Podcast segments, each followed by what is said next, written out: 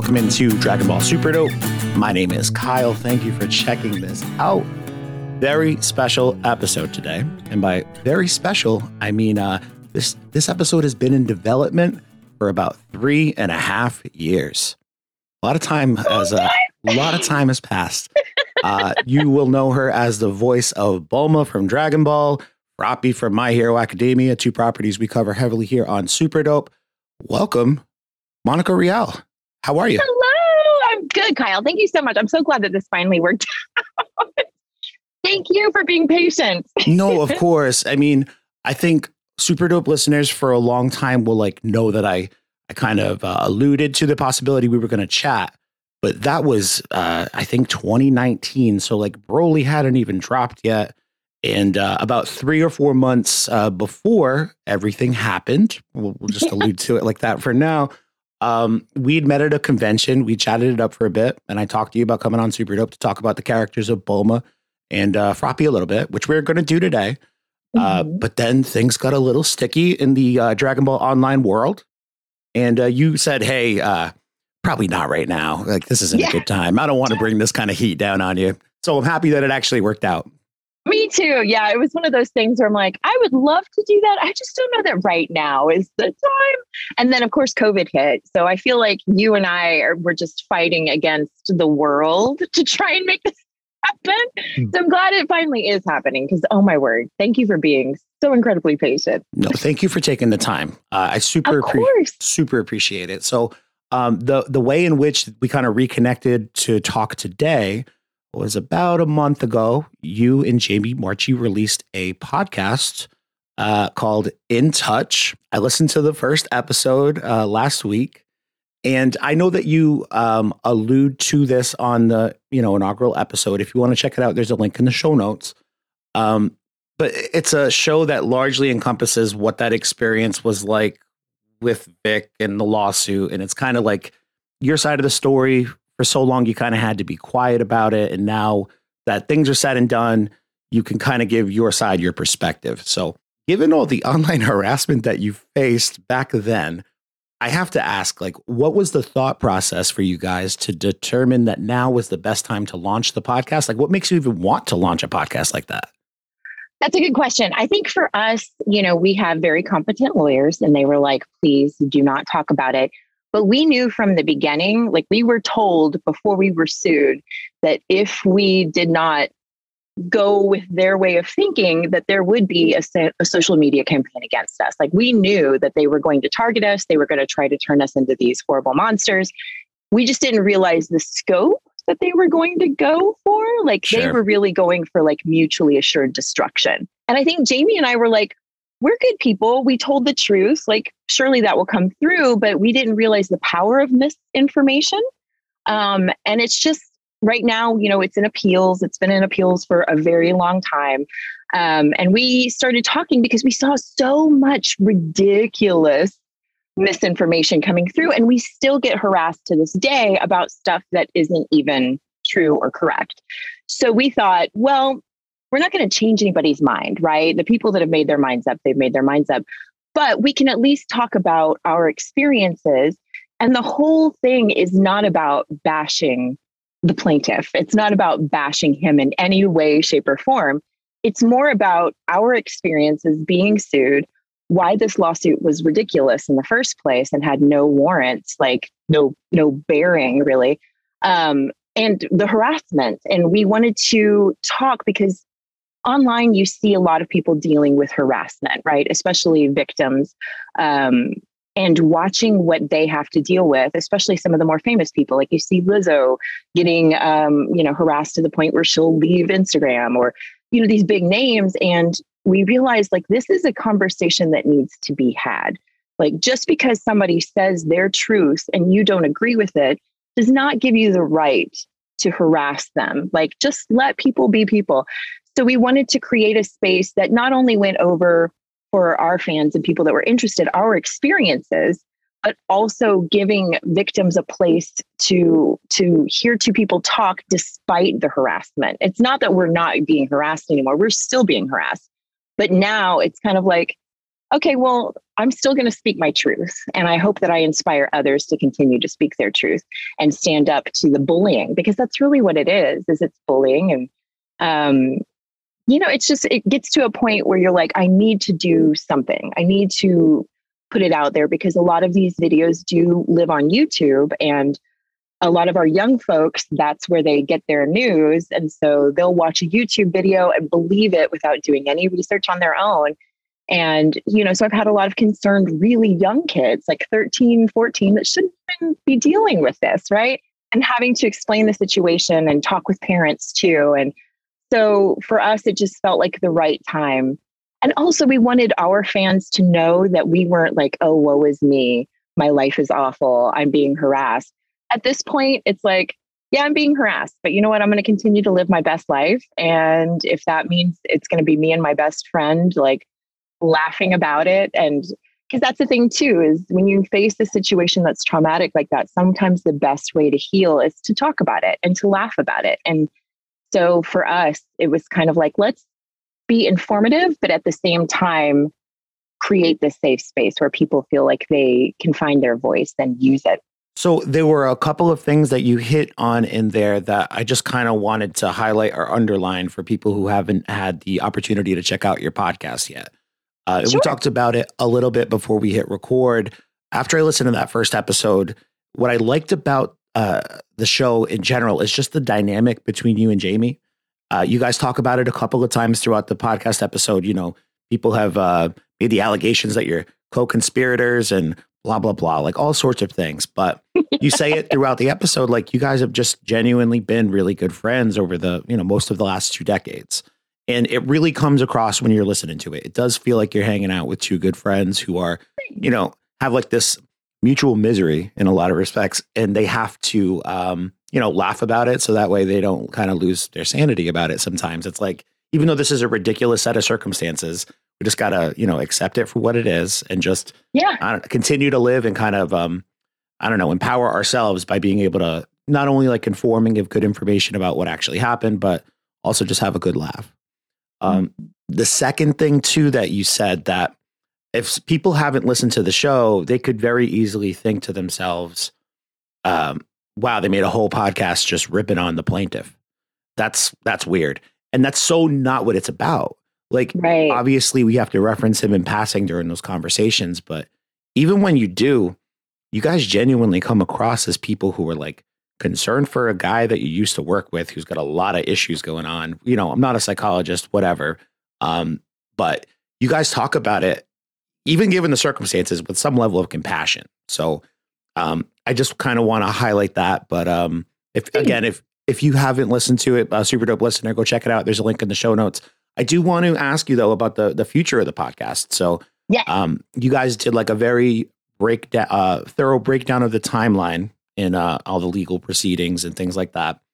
Um, what can we expect for future episodes? Do you think this is going to be like a limited run series? I'm always in podcast producer brain mode, so I'm curious to know what the structure will be.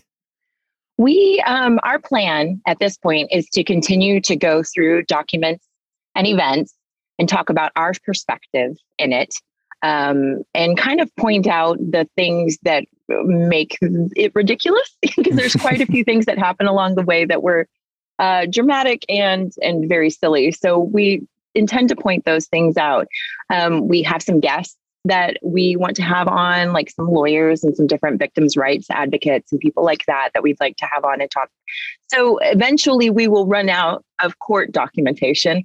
And then our goal is just to kind of focus more on the giving a voice to victims and giving them a safe place to talk. So at that point, we'll probably open it up to a broader spectrum, talking a little bit more about online harassment and, and how to deal with it and being doxxed and what that means um, and take it from there and see where that takes us. We definitely have enjoyed doing it. Um, Jamie moved to El Paso not that long ago, so we don't get to hang out in person as much. So this has become our outlet to not only do something productive, but also get to hang out. So we will definitely continue with it.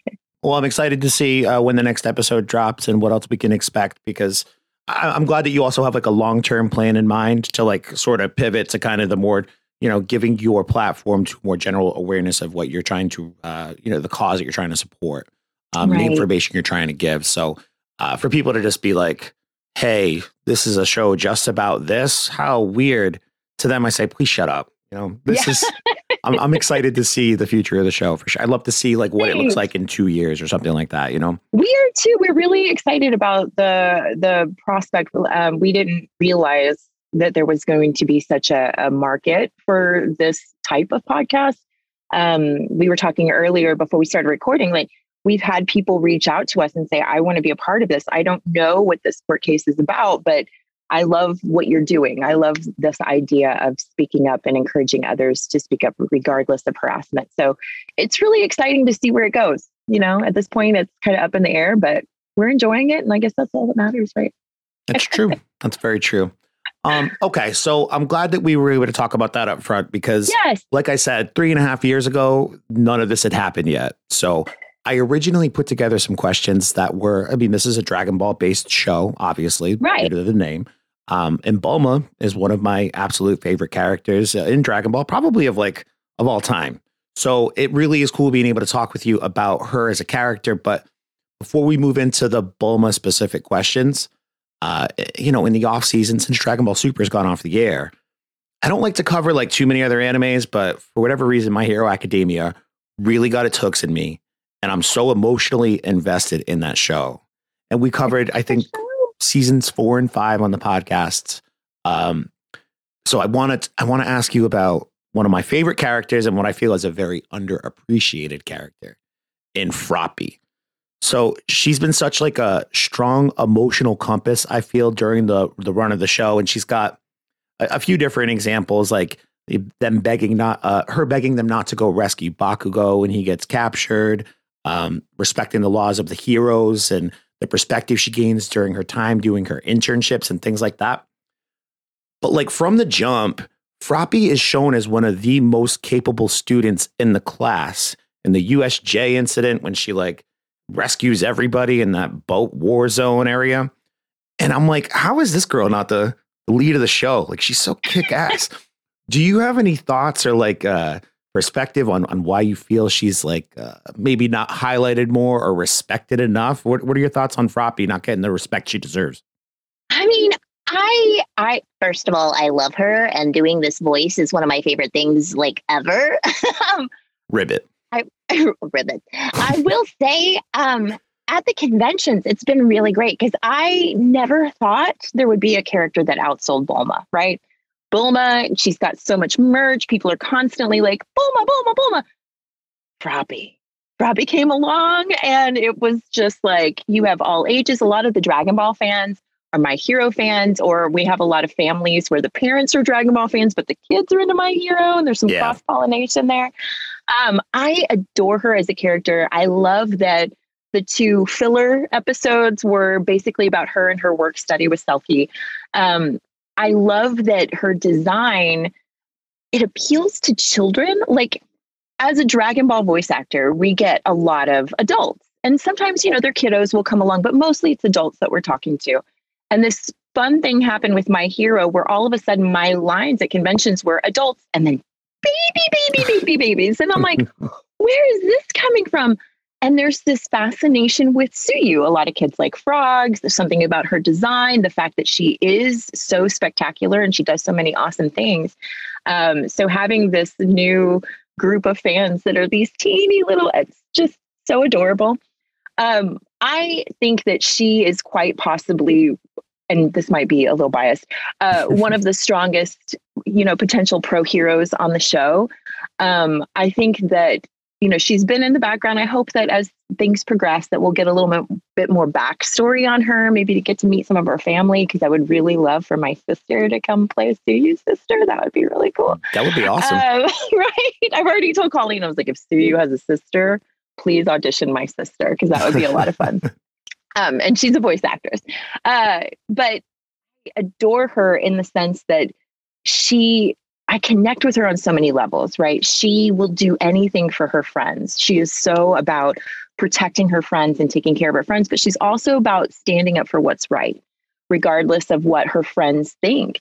And there's just especially after the last three years, if if anybody can identify with something like that, it's me. And being able to portray that that innocence and and yet at the same time she's so fierce. Like one of my favorite moments was in the i think it was heroes rising not the most recent movie but the movie before. You know usually they try to keep the girls in there but when the when the boys go to do the big fight usually the girls are kind of left behind or they're busy evacuating people or whatever. And i was so excited because you know you had todoroki and and Iida and and I think Bakugo was in there and they were going to fight this guy. And she's right there and she doesn't leave. She's right there in the action with all of them. And I was like, yes, that's so cool.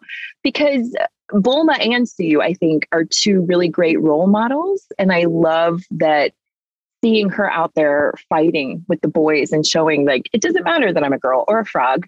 I'm out here fighting and doing the same as everybody else. Um, I'm really excited to see where she goes because I think she has so much potential I know she's going to be a pro hero and I know she's going to be a great pro hero. It's just a matter of when. exactly. Exactly. And in the meantime, she's just kind of playing those pivotal roles from season to season, being like the uh the emotional truth for everybody. Like kind of yes. resets everybody within this world. When things get a little too crazy, she's like, Hey guys, there are rules that we have to abide by. We have to respect each other, do these things. Otherwise, what are we doing this hero thing for? Exactly. I love that about her. I do too. And I also love that she's got a little bit of sass. You know, she's not afraid to tell people what she thinks, um, especially with Bakugo. And I, I love with Clifford Chapin, like talking about their their little back and forth because she'll call Bakugo out, be like, okay, you're you're being a jerk right now. Like you need to calm it down. Nobody likes you. Like, let's be nice, you know?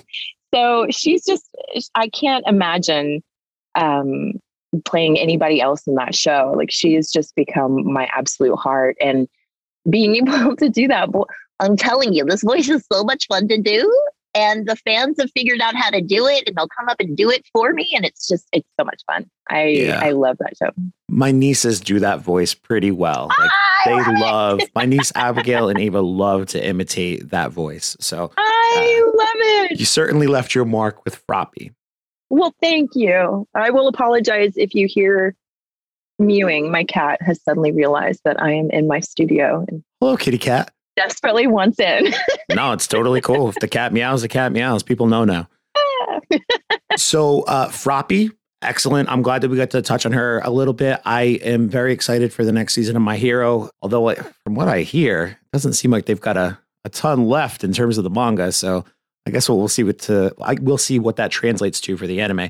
A couple of years ago, I thought it was the type of show that could go for like the next 20 years and they'd, you know, still have plenty of, of ground to cover, but apparently Horikoshi does not feel that way. right. So we'll have to wait and see. It's kind of one of those things like what happens? Are we going to go on a hiatus and let the manga catch up like some anime do? Or is that it? Like, yeah. I'd hate to think that that's it. I really, uh, you get so attached to these characters that you, you know, perform for years that um, if the day I have to say goodbye to Tsuyu is going to be a very sad day. Not looking forward to it. no, not at all. There's a, a, kind of a nice segue there. Uh, characters that you spent a long time with. Uh, Bulma. Bulma from Dragon Ball, uh, Z, Super, Kai, uh, all sorts of things. I, I want to transition into that now, but Sure. It's worth, uh, you know, pointing out you're not the original Bulma. You took over for Tiffany Vollmer when you voiced Bulma in Curse of the Blood Rubies. So that's 2010 when you take over for Tiffany. Now you're an industry veteran at that point. You've got a million and one anime credits that we could, you know, do like several different podcast episodes about, I'm sure. But you're also taking over for like a fan favorite and another industry veteran in Tiffany Vollmer. So how did it come about? Like, how did they approach you to take over for her? And uh, did you feel like any apprehension on replacing a fan favorite like that? Well, I actually started with Kai, and then Curse of the Blood Rubies kind of like snuck in there in the middle. Got it. Maybe it was so, like a release date that has me out of whack here. So I release, apologize for that. Yeah. The, no, it's not your problem. Um, it was a release date thing. So I auditioned. It was the weirdest thing. Um, I didn't know what I was auditioning for, I just got this call from Christopher to come up to the studio. And um, I have been a huge fan of Bulma because my brother, we're from Spain. And back in the day, we would go visit our grandparents, and he would wake up early, and there was all this anime on television. And so he does not speak Spanish very well. So he would wake me up and have me translate everything for him live. Um, excuse me. So I always joke that I voiced everybody in Dragon Ball Z before I was ever even a part of Dragon Ball Z because I would have to sit there and be like, okay, he says, I'm going to beat you up. And he says this. Um, and my brother became fascinated. He got every manga he could find and everything. And back then, excuse me, before the internet was a big deal, it took about three years for things to come from Europe to the States. So we had a good two and a half years before Dragon Ball made its way stateside. And I went, oh my gosh, it's that show. And I remember him watching it on television. And I bought him like a Dragon Ball set for his room. And like it was just so surreal to have it be such a big part of my life. Um, so when I went into audition and this picture of Bulma pops up, my initial instinct was just, am I in the right place? Like, what is going on here? What's happening? And so then Chris starts telling me about the character, and I know about the character, but I don't want to be like, ah, no, I know. I'm sitting there just like, uh huh, uh huh, okay. And I auditioned, and at the time, like, I, I don't know why, other than I know that Tiffany had moved um, and that there were production schedule, you know, concerns. Um, but at the time, it was kind of like, I, I, this is a huge thing that you have placed in my hands. Um, so there was trepidation at first, like, oh, am I going to do this? Am I going to give Bulma the voice that is is is worthy of her? Um, are the fans going to be okay with the fact that I'm not Tiffany? Um, there's so many things going through my mind. And at that point, I was like, I would be remiss to just kind of pass this opportunity up. For all I knew at that time, it was just for Dragon Ball Kai. So I'm like, this is an opportunity I may never get again. I love this character, you know. But what I did do is I went back and watched a lot of Dragon Ball Z and watched Tiffany's performance so that I would make sure that when I did get in the booth, I was able to pay homage, especially in that first half of Kai um, to her performance so that it wouldn't be ridiculously jarring. I didn't want people to watch it and go, oh my God, that's a completely different human. What is happening here? Um, so I tried to pay homage to her in that first season to kind of help gloss it over it. But it was it was difficult and it was scary. Um, and I remember in the beginning being terrified of going to conventions because I'm like, what's gonna happen? Like, are people gonna be okay? Are they gonna they're gonna beat me up? Like, what's gonna happen? So yeah, there was in the beginning it was very scary, but I I think that pushed me to do even more work as an actor to make sure to bridge that gap and make sure to um, not try to copy or emulate, but pay homage to that original voice. And I, I love how you kind of broke that down for us, like what that transition period would look like from like, you know, paying the homage and like listening and learning probably like the cadences and the inflections and certain points of their performances and then like being able to like you said pay homage to it but i mean eventually it kind of becomes your own you know what i mean? You can you can make it your own thing. And one thing i really love about bulma in you know dragon ball super now i mean a they use her much more than they do for specific spells during dragon ball z. So to have her around more consistently is awesome but she's uh she's known to just like fly off the handle and tell people how it is and she has like these great big moments that allow you to really shine as a voice actress it's been really great. Like I always say that once the Boo saga of Kai came around, that's where I really started to feel comfortable to kind of branch out and kind of do Monica's take a little bit more. But Super was the first time that I'm like, okay, let's get in there. What are we going to do? And uh, she's become such a dynamic character. She's always been um, an interesting character and a great, you know, role model. Well, maybe not in Dragon Ball, but a we'll good role there. model. yeah. but in super just to watch her growth. And i think she came into my life at a time when i needed to be reminded that i can be a strong woman. And so i kind of feel like i've grown with her especially during super. There was a lot of uh, learning and growing. And um, she's just such a really fascinating multi-faceted you know character. And it's so great to get to breathe life into that and what I like about it too, and it kind of transitions to my next question here, is um, you you do the redub for Kai, then you have the first Dragon Ball Super Battle of God or Dragon Ball Z Battle of Gods movie. You have the revival of F, uh, the Return of Frieza. So you have those two movies, and then just around the time the Frieza movie comes out, they reveal that in July of that year, Dragon Ball Super is coming back as a series, uh, you know, weekly series. And I have to be honest, I remember when it happened thinking to myself, like, what a time to be alive. Little kid me would be so happy right now if he knew that I have a new Dragon Ball to watch every single week. Uh, what did you think when they made the return announcement for the series? And were you probably locked in at that point to be Bulma, right? At that point, I think, yeah, after that first Battle of Gods movie, they were like, all right, cool. Um, the series was totally unexpected. Um, Chris and Sean might have had some idea, but I had no clue. And so getting to to do that it, it was just so great. And also from like a lady's perspective you know their whole vegeta bulma relationship just kind of popped up out of nowhere. And they were like surprise they're together we have this kid you don't know how it happened. Um, yeah. chris and i even joked for a while about having like a faux wedding at conventions just to like get it out of people's systems. You know like here they're married or whatever. It makes you happy but getting to watch the progression of their relationship in in super and it's just it was just such a great moment because people were so hyped about the new movie and then here came this new series and then we're learning so much more about these characters that we already love and they're showing personalities and sides of themselves that we had not seen before. Um, and that's exciting you know when you get it's like a, a buddy you've had for 20 years and all of a sudden you see oh gosh they're actually they care about their family and that's a side of him I've never seen before in 20 years. Like, yeah, it was just really, really cool to experience that. I think you just, you just hit on something that I talked about a few weeks ago on an episode about, you know, a lot of people will, you know, dig on Dragon Ball because, you know, the plot isn't exactly anything groundbreaking. It's big, strong dudes beating the crap out of each other. Let's be real. But right. I, I'd said to myself in that episode or whoever I was talking with, the one thing that I, I think keeps me coming back to Dragon Ball is the dynamic between the characters and how those relationships and the dynamics between them change over time.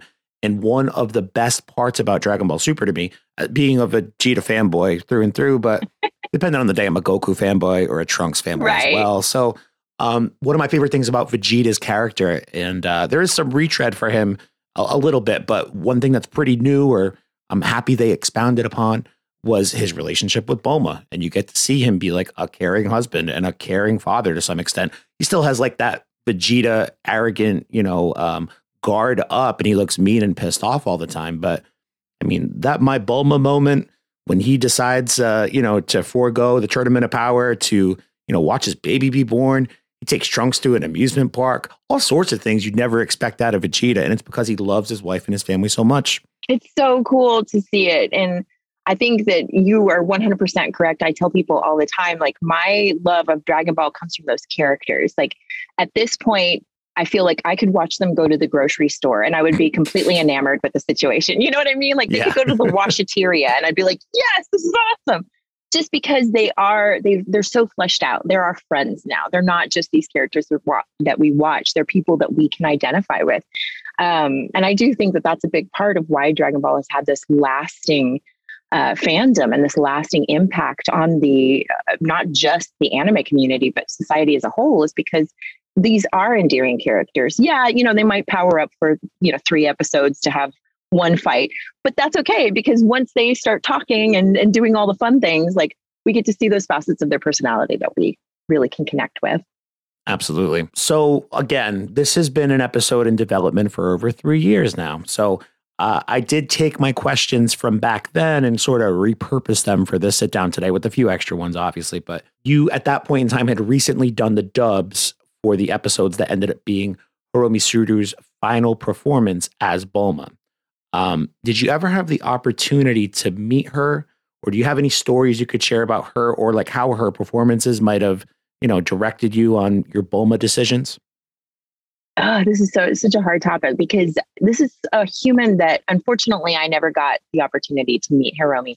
I met several of the Japanese Dragon Ball cast, but for whatever reason, she just we were never in the same place. I don't know if she just didn't come to the states much. Um, but I felt like I knew her because for for years she's been in my cans, she's been in my headphones. Um, and to me, especially with Super, um, it became she was my springboard, right? There there wasn't a Tiffany, there wasn't anybody before. So she, I relied so heavily on her to get where Bulma was going, uh, to understand what was happening to her. Um, so I spent a lot of time listening to her. And if you think about all the video games and all, it's a lot of time listening to a voice that you you start to to know so inherently that like I could almost, even though I don't speak Japanese, I could almost tell how she was going to read a line, if that makes sense. Um, so you have this connection with this human that you've never met.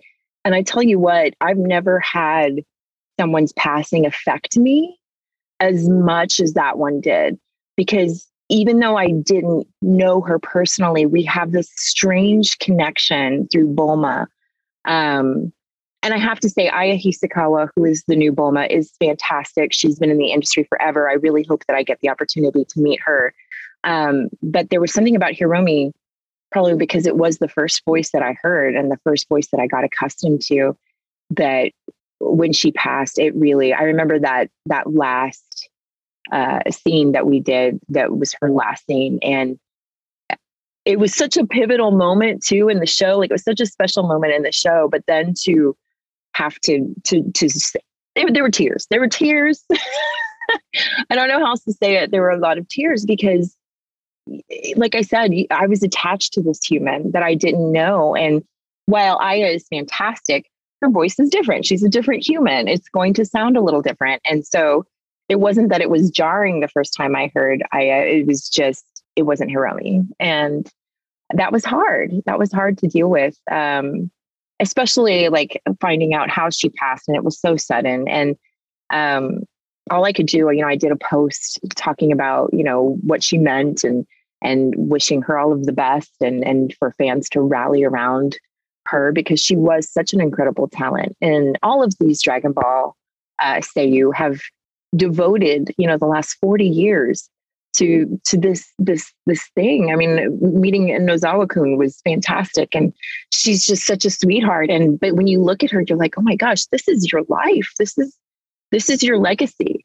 Um, and so yeah, it was it was a big moment for me. But I'd never experienced as an actor that kind of personal attachment to another actor that I had never met. I'd really hoped that someday we would have had the opportunity to sit down and be like, okay, what is your process? Like, how do you get into the mind of Bulma? And this is how I get into the mind to see if we're on the same page.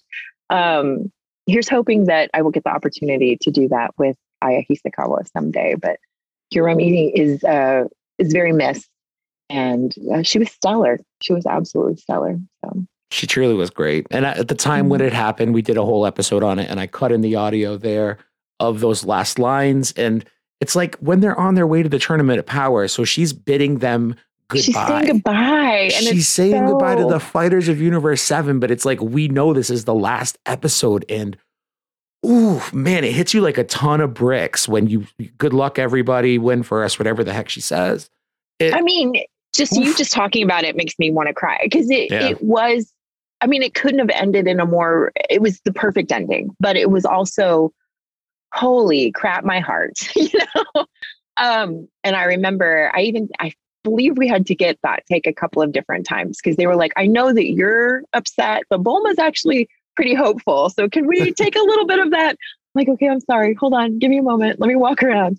Uh, but yeah, that was what made it extra hard too, is that she was literally saying goodbye. And I'm like, how do I convey the goodbye that we all know is happening that she wasn't aware of at the time, while also being true to what's happening in this moment in Dragon Ball Super. And um, that's it's a lot for an actor sometimes, but I I wanted to do the best I could with that because that is her goodbye to to them. And oh, I miss her. I miss her voice.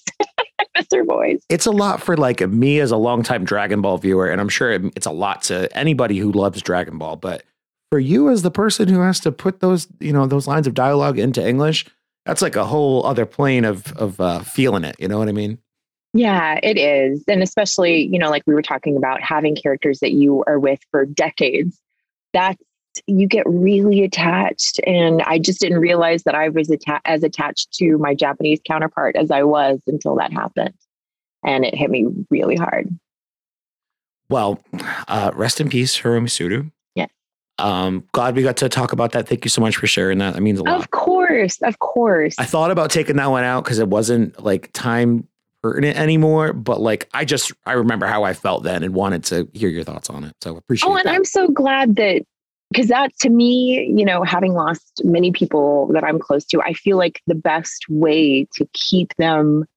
around in a in a in a way is to remember them. And as long as we're talking about them and remembering them, that they're they kind of live on and so I'm happy to talk about her anytime because I want her legacy to live on. You know, I love Aya and I love what she's bringing. But much like with me and Tiffany, I don't want anything I do to outshine Tiffany or overcast Tiffany and vice versa. Like we are both Bulma. I love that people come and bring us the pops and Tiffany's on there and I'm on there. That's fantastic. Like there's no animosity there. So I, you know, I love what Aya's doing. But yeah, Hiromi was a, was a special part of it. Beautiful. I want to talk more specifically about the character of Bulma and uh, sort of the progression of, of what the uh, of what she's gone through from when we first see her in the beginning of Dragon Ball through Super. Um, you know, her and Goku are in the very first episode, day one uh, characters for Dragon Ball. Uh, there, and I feel very strongly about the case that, like, yeah, it's Goku's show, but you also don't really have a show without Bulma. Like, the two of them, like, they kind of lead us into this world together. And I don't think that they would be able to do it without the other one. So it's, yeah, it's Goku show great, but he doesn't have a show without Bulma, in my opinion. Thanks. I'll take it.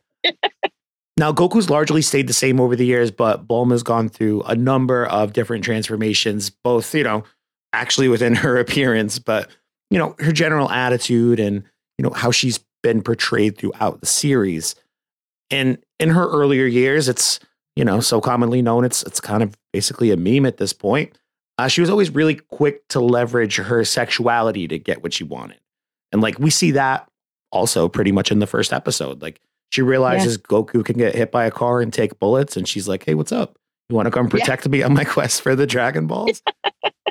you know, she's flash, flashing Master Roshi, things like that, very early on. And additionally, like she's she's pretty boy crazy too, very early on. Like she will ditch her friends to, you know, go and fawn over the good looking villain of the episode just because he's a, a pretty boy, whether that be Yamcha or uh, Purple or whoever it is. She just kind of bails on her friends. So that's like early Dragon Ball Bulma. But then by the time that the Cell games rolled around and kind of going forward from there, Bulma kind of operates. I mean, I guess even previous to that too, but she really operates more as like a plot device in a lot of senses in Z as like a scientific or like a, a monetary way out of situations. It's like, oh no, how do they get out of this one? Eh, is literally the smartest, richest woman in the world. And that's largely how they continue to portray her through the end of Dragon Ball Z into Dragon Ball Super. And um, I think in Dragon Ball Super, she's got such tremendous moments where she's not just that. She's also somebody who stands up for people or stands up to people that could literally like flick her into oblivion. But because she feels very strongly about things one way or another, she doesn't stay silent about things. She makes sure that her thoughts are heard on things. I, I love moments like that for her. And like we talked about before, some of those genuine moments of affection between her and Vegeta. So that's all a long preamble to ask you this question. Do you think Bulma was written inappropriately in the original Dragon Ball? Or do you think that her doing whatever she needs to do in order to get things done reinforces the idea of the strong female in the Dragon Ball world? It's a very good question. Um, First of all, I would say that Dragon Ball is also a sign of the times, right? It was a different time period where we were totally okay with a young girl flashing an old guy. That might not work right now. Right. um, but I think that there's something to be said for that. But also, if you think about young women, um, and I have this experience, obviously you don't, so let me fill you in on young women. Not all young women, but some of us uh, get a little boy crazy. And unfortunately, the boys sometimes come before your friends when you're young and stupid. So to me, her behavior back then was kind of what you would expect from a young, beautiful woman who was trying to get her way. she was manipulative and she did whatever she had to do to get to what she wanted. Um, I don't think it was inappropriate considering the time period and everything that, you know, she was going through. Did it go too far sometimes? Sure, but a lot of that was for storytelling, right? Um, I do think that watching her growth, like where she started, I believe that they had to kind of start her in a place like that in order for her to have the character development that she's had over the course of the series and the manga. Um, there's so many characters that I can think of that are kind of follow this similar path where they start out as either, you know, the brat or, you know, the character that you're not sure that you're like because they're kind of annoying. And then all of a sudden by the end, you're like, oh my gosh, this character has come so far. Look at them. They're a completely different person. And I feel like Bulma has definitely had that trajectory. Of course, in the beginning, she wanted the Dragon Balls because she wanted a boyfriend. Like it was all about boys, boys, boys, boys, boys. Um, and I think you're right. Like she kind of took a back seat for a while. Uh, my fiance likes to call her the Iron Man of Dragon Ball because you know she's got the money, the smarts. She just doesn't have the suit yet, which I'm like, maybe someday I'll get to go to fight. Maybe, uh, maybe, maybe. I doubt it. She'd probably be like, no, here's the suit. Y'all go fight. Y'all yeah, fun. good luck. Uh, I'll be uh, over here in my secret yeah. bunker or whatever, waving from afar. Yeah. Um, but I do think that she definitely uses her feminine wiles, especially in Dragon Ball, to get her way. And one of the things that I loved in Super was that kind of callback to that. When you know the whole world is, is breaking down, and she's like, "I'm gonna go flirt with him. Let's see how this works." Yeah, the moment with Zamasu, exactly. With Zamasu, yeah, and it doesn't work out, and you can kind of see that she's offended. Like, well, this used to work for me. So I love that they kind of called that out like she still she tried this tactic that she used to use and it's just not working anymore. Like sorry bulma. Like those days are gone. But yeah i don't know that it was inappropriate so much as you know different cultures different societal times.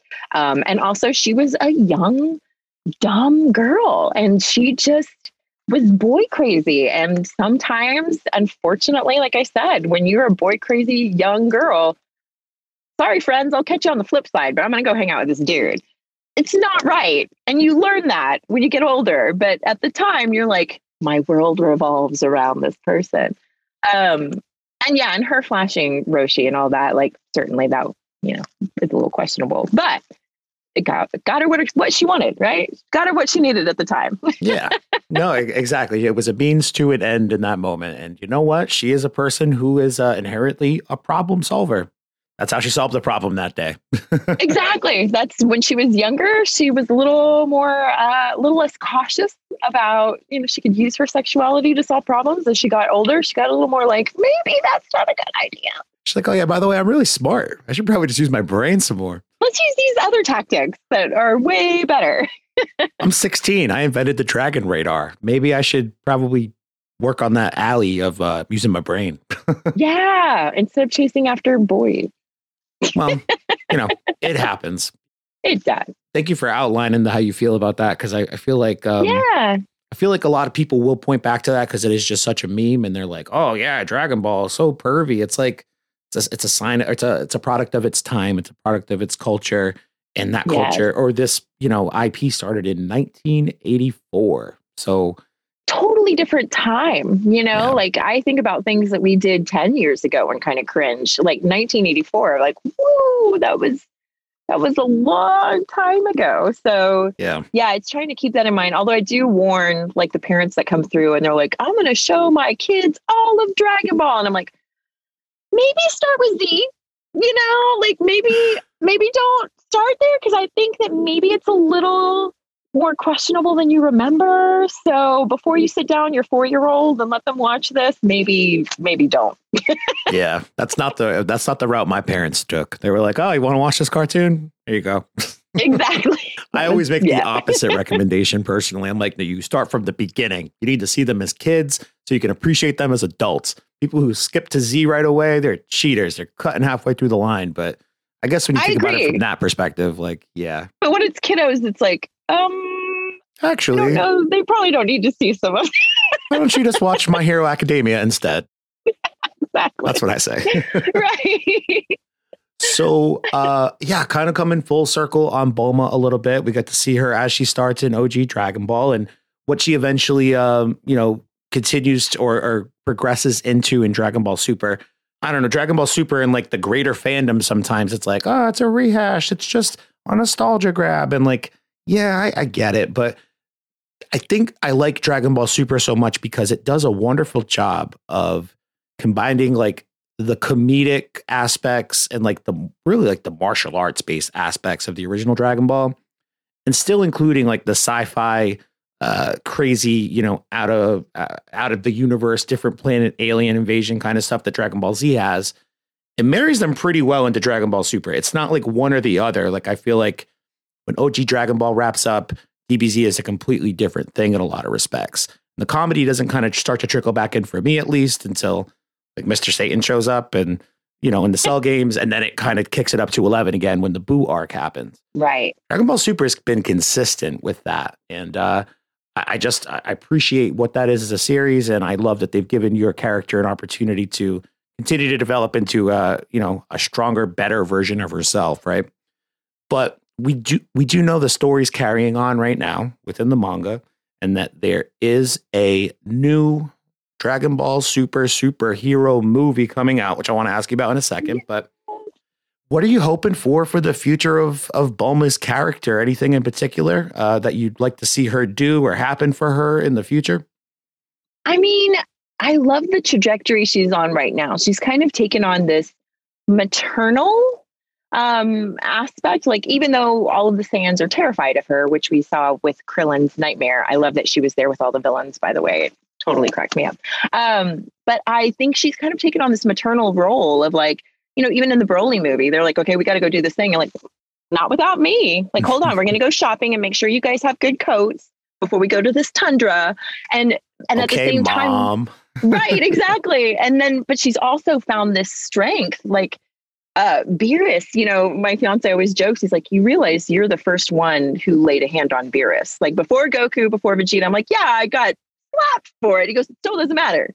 Bulma was the first one the got on and the fact that she would slap a god of destruction like i don't think that's something she would have done before or like making fun of frieza for the way he right things like that i've loved to see her growth and i think that you know watching dragon ball if i was to talk to say a 14 year old girl um I probably wouldn't suggest watching Bulma and Dragon Ball and being like, that's what you need to be, just like her. Whereas in Dragon Ball Super, she's become this really great role model, whether or not she meant to be. Um, she's smart. She uh, is intuitive. She is uh, says what she means. She's strong.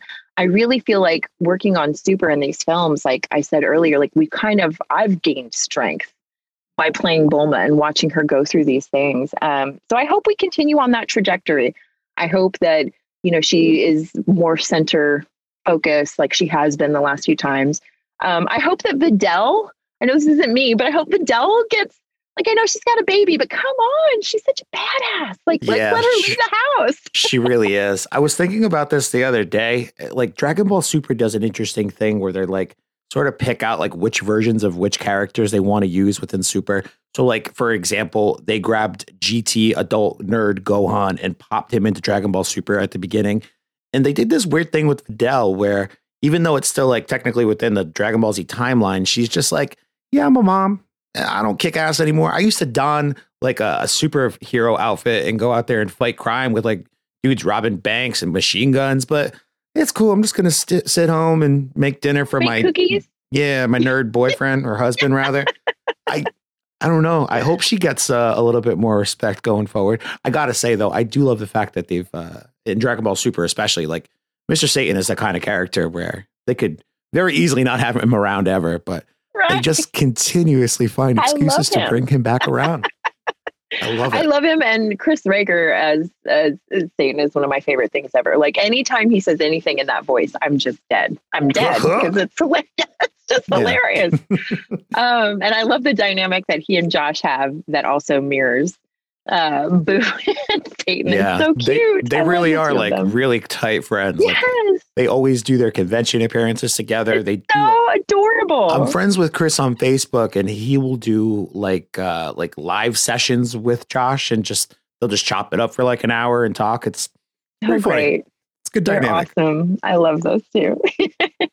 So this has been really great. Um, we're coming up on yeah. it, but I, I wanted to make sure that I asked you one last question that I don't know how much you're going to be able to speak to it or not, but you know, my fans might give me a little bit of a problem if I don't make the ask. Okay. Oh, I think I know what's coming. Dra- Dragon Ball Super superhero. Have you gotten into the booth yet for anything? Is there anything you can tease or share with us about the upcoming film? Because April 22nd in Japan, I'm assuming like a early, maybe midsummer release, hopefully for uh, America. I don't know, but well, what's going on? Have you got in the booth yet? I have not. I have not. That doesn't mean that there's not stuff happening, but I have not personally gotten into the booth yet. Um, I was there for the New York Comic Con panel announcement. Um, they had Toei had Ian and I go out, and we got to see, you know, the big premiere and and the the new trailer and all that kind of stuff and got to see Bulma's new character design and it was very very exciting and I'm super stoked and I'm super excited. Um, the thing that I always tell Dragon Ball fans and it's very true is that we are usually the last to know anything. um, I think Toei has realized that we get really excited about it and we're not always very good about hiding that excitement. So if somebody goes, hey, is there going to be a new Dragon Ball movie? And you're like, no. You know, they know that we're going to give it away, so they just don't tell us anymore. So we are usually the last to know. Sometimes you guys know stuff before we do because they're like, we don't want anybody breaking NDA. Um, but I do know it's coming. I know that we haven't started yet. I know that Bulma's in it. I know she's got a new outfit. I know that there's some brand new characters that are coming along. Um, I know that the Japanese uh, creators that we were talking to over the line, because we were simultaneously talking to Japan, which by the way, they had an earthquake right before that panel, and you would never have known it because they were all like, hey, whatever, it's an earthquake. I'm sitting there really? like, Really? I remember watching that panel live. Yes. I would have never guessed that. We were terrified because right before the panel, we're watching, and all of a sudden everything's shaking, and they're all just like, oh, oh. And then they no big deal. I'm like, Just I can't imagine. Day. Yeah, I can't imagine I would be a basket case. I was freaking out for them, and they're like, no, we're fine. Um, but they were all very excited about it. So uh, I think that there's been just enough of a break of super that we're all like, where, when is there more? Please, yeah. I want more. So I'm really excited to start working on it, but it's not happened yet. I think too, um, you know, the merger stuff probably is holding things up a little bit because, you know, uh, I'm sorry, in terms of Funimation and Crunchyroll merger? Funimation and Crunchyroll, you know, because they're they're merging stuff and that there's a lot of paperwork and red tape that I'm sure is involved in that. This is just my speculation. This is not from Funimation or Toei. This is just I like, me. I like your speculation though, because it's very much in line with my own speculation. I remember when that announcement was made and thinking to myself, they're either going to merge into a new thing or Crunchyroll is going to take it over because Funimation, we love you, but the app interface wasn't that great. Crunchyroll was probably the better of the two. And I thought to myself, conspiracy theory style back then, I'm like, they've they've announced this Dragon Ball super superhero movie. Great. You know what they're gonna do? What would be the best way to kick off this app and like really drive new membership? This is going to be the streaming home uh, concurrently right. of live Dragon Ball Super new episodes. Oh, and, uh, I'm sure. Yeah, it's, it'll so be interesting to that. see. Yeah, I, it'll be interesting to see because um, I, you know, I for one, like somebody asked my opinion, and I was like, well, what? Because there, uh, there's this misinformation that Funimation is disappearing or Funimation is no more, and that's not the case. It's just that we're all under the same umbrella. And like I explained to this person, it's like, okay, Funny and Crunchy did the fusion dance, right?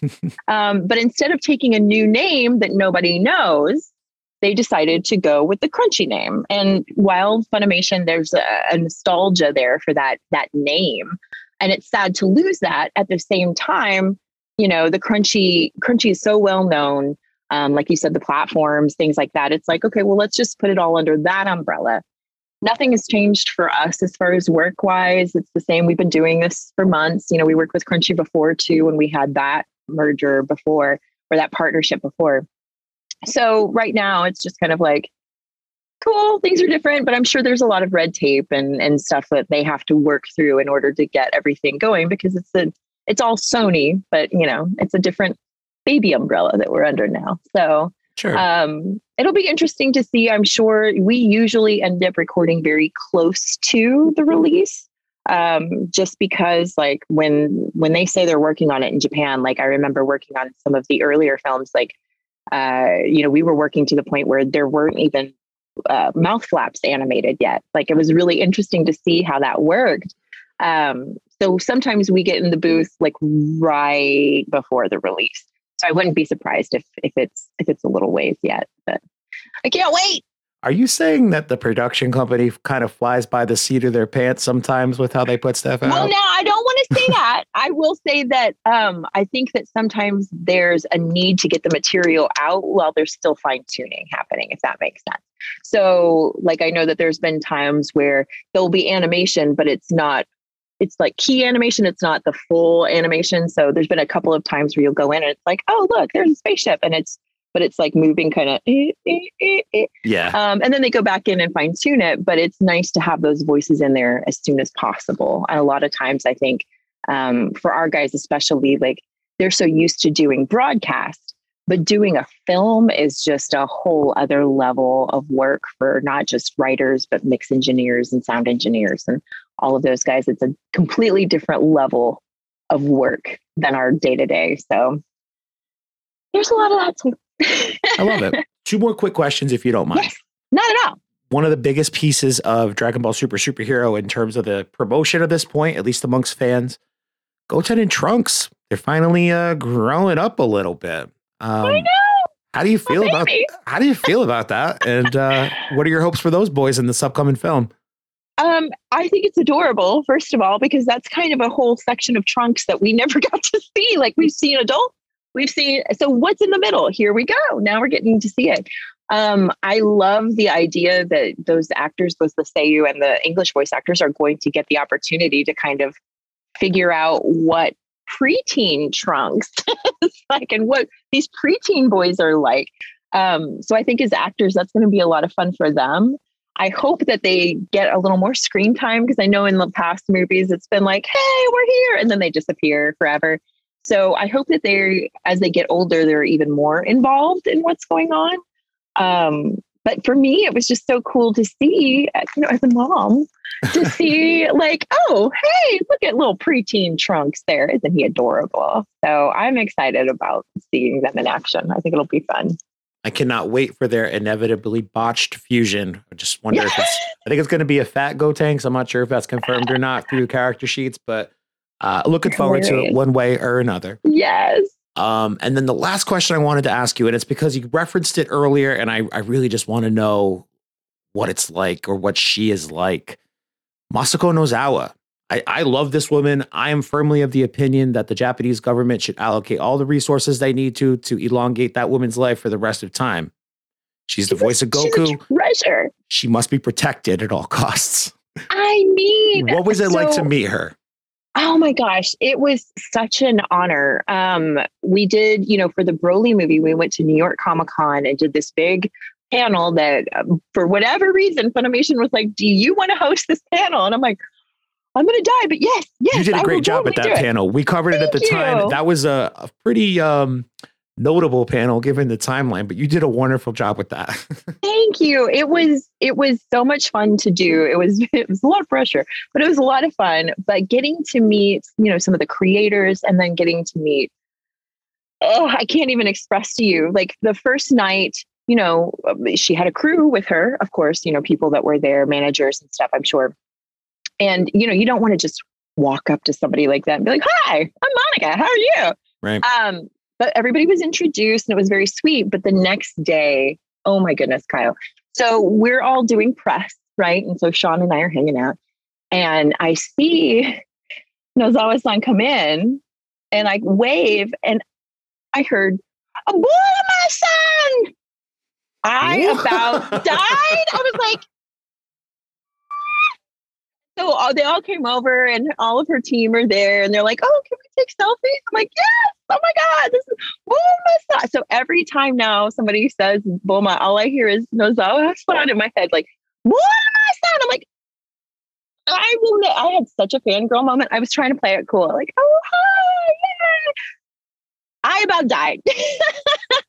I about died. Wow. Um, she is a delight. She is absolutely just a delightful a lady and she's spunky and i hope when i get her age that i have one tenth or one one hundredth of the energy and charisma that she has because when she walks in a room even though she's this tiny lady you just feel the energy and you feel um her kindness. Like she just is so warm and kind and i just cannot say enough good things about nozawa because she is just she's delightful she is delightful. I hope every Dragon Ball fan gets the opportunity to meet her or see her speak at some point because she is just, you know, sometimes you see good people and you know right off the bat, like that is a spectacular human being. And that is definitely Nozawa. She is that's the energy. That's the energy she yes. radiates for sure. I love yes. I love that we've got current day Goku and that she's so like